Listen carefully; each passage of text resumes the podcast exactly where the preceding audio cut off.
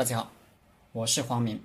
这节课我们接着分析《行军篇》原文：“决水必远水克决水而来，故迎之于水内，令半济而击之。利欲战者，勿复于水而迎客。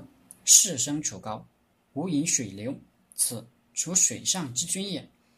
决就是过，上条说过，决山一谷。”通过山地要靠近山谷，这条说决水比远水，渡河之后要远离河流，克决水而来，勿迎之于水内，令半济而击之。利欲战者，勿复于水而迎客。敌军渡河来攻，首先我们略阵要远水，不要覆水。依附在水边，也不要在水上迎击敌人。等他渡过一半再击。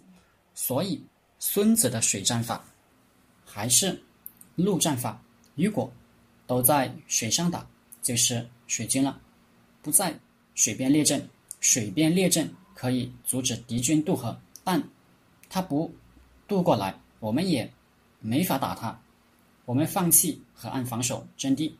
引他渡河，他渡河也不在水面上迎击他，等他渡过一半的时候打，这样敌军只有一半的兵力能投入战斗，而且他们在河滩在低处，我们自高往低冲击他，对我们有利。这和我们平时想象的防守和登陆作战不一样。比如诺曼底登陆，德军如果不在海岸上设防。